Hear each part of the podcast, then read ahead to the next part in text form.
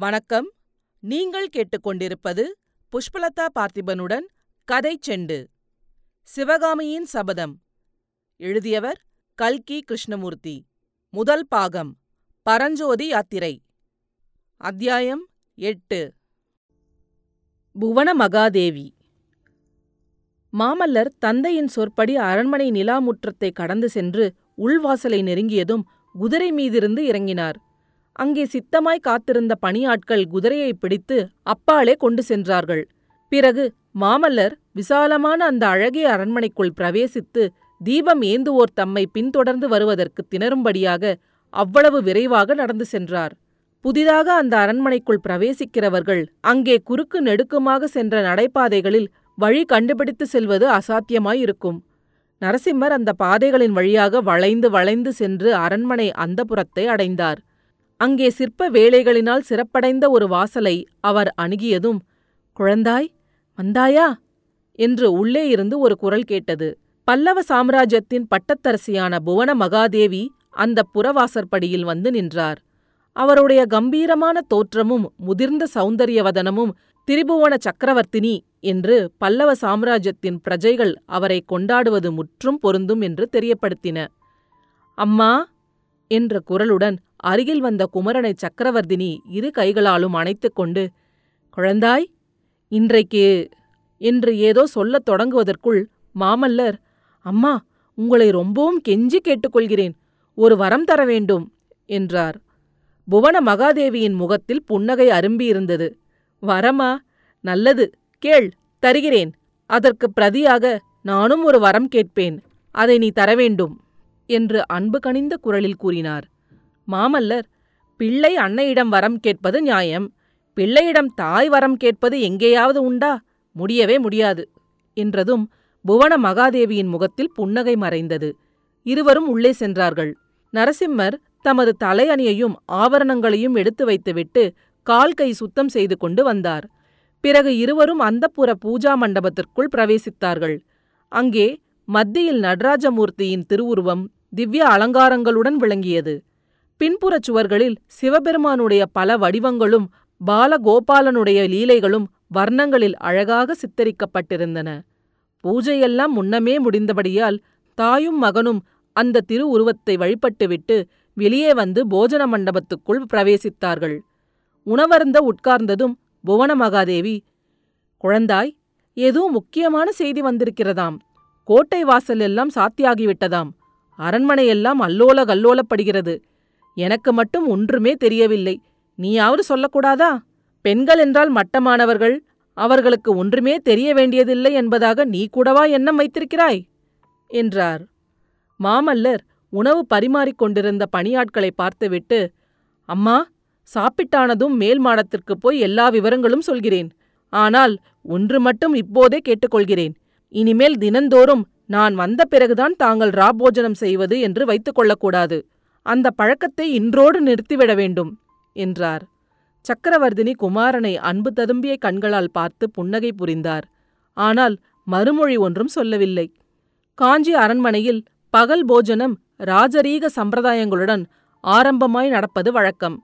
பெரிய சாம்ராஜ்ய உத்தியோகஸ்தர்கள் அந்நிய நாடுகளிலிருந்து வந்த பிரமுகர்கள் சிவனடியார்கள் வைஷ்ணவ பெரியார்கள் பிரசித்தி பெற்ற கலைஞர்கள் தமிழக கவிஞர்கள் வடமொழி பண்டிதர்கள் முதலியோர் விருந்தாளியாக அழைக்கப்படுவது உண்டு.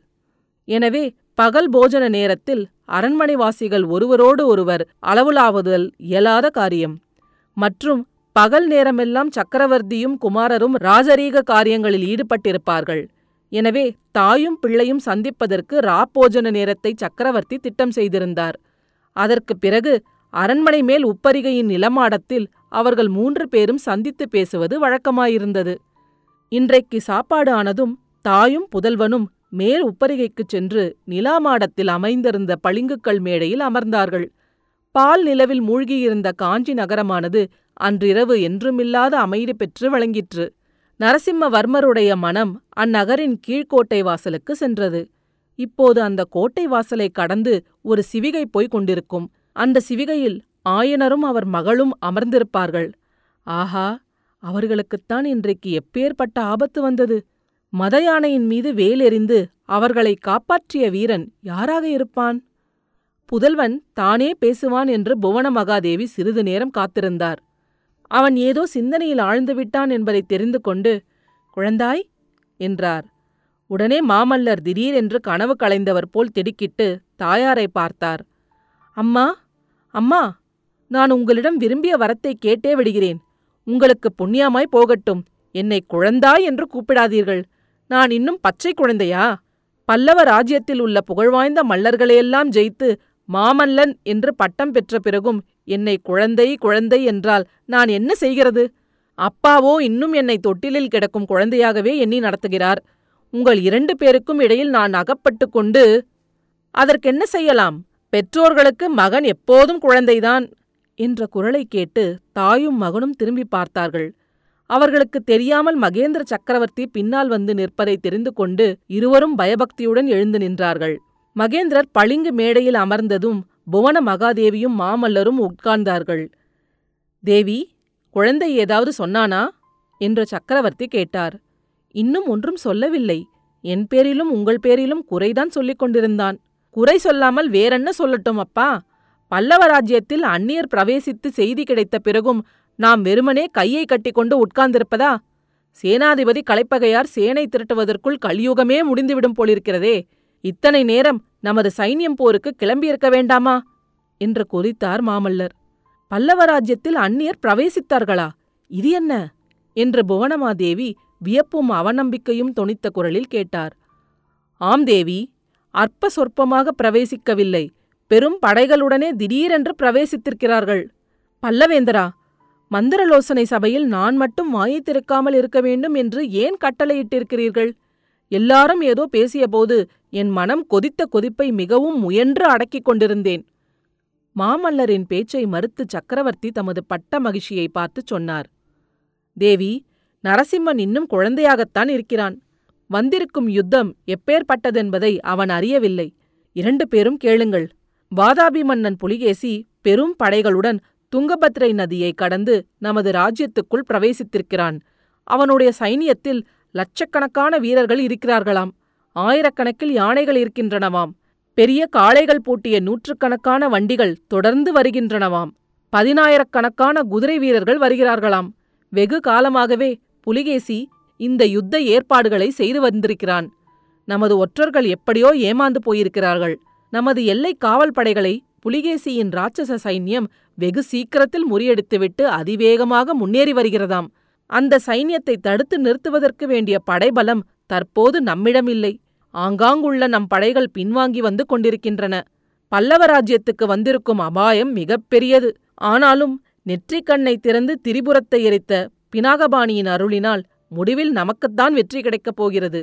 அதை பற்றி சந்தேகம் வேண்டியதில்லை. தந்தை பேசி முடிக்கும் வரையில் பொறுமையுடன் கேட்டுக்கொண்டிருந்த நரசிம்மர் அப்பா பல்லவ சைன்யம் பின்வாங்கி வருகிறதா? இது என்ன அவமானம்? இப்போது எனக்கு அனுமதி கொடுங்கள். அப்பா நம்மிடம் தற்சமயம் ஆயத்தமாயிருக்கும் படைகளை அழைத்துக் கொண்டு புறப்படுகிறேன் என்றார். பொறு நரசிம்மா பொறு. பல்லவ சைன்யத்தை நீ நடத்திச் செல்லும்படியான காலம் வரும். அதுவரையில் பொறுமையுடன் நான் சொல்வதை கேட்டு நட. இன்றிரவு ஒரு முக்கியமான வேலை இருக்கிறது. என்னுடன் வருகிறாயா? கேட்க வேண்டுமா? வருகிறேன் அப்பா. தேவி நரசிம்மனை இன்று முதல் நான் குழந்தையாக நடத்தப் போவதில்லை. சகாவாகவே நடத்தப் போகிறேன். மந்திர ஆலோசனைகளில் கலந்து கொள்ளும் உரிமையையும் இன்று முதல் அவனுக்கு அளிக்கப் போகிறேன். நீயும் இனிமேல் அவனை குழந்தை என்று அழைக்க வேண்டாம் என்றார் சக்கரவர்த்தி. புவன மகாதேவியை படுப்பதற்கு போகச் சொல்லிவிட்டு தந்தையும் மகனும் அரண்மனையிலிருந்து வெளியேறிச் சென்றார்கள். அடுத்த அத்தியாயத்தில் விரைவில் சந்திப்போம். கதைச்செண்டு பற்றி உங்கள் நண்பர்களிடமும் உறவினர்களிடமும் பகிரவும். உங்கள் கருத்துக்களை கமெண்ட்டுகளில் பதிவிடுங்கள். உங்கள் கருத்துக்களை கேட்க ஆவலுடன் காத்துக் கொண்டிருக்கின்றேன். நன்றி. நீங்கள் கேட்டுக்கொண்டிருப்பது புஷ்பலதா பார்த்திபனுடன் கதை செண்டு.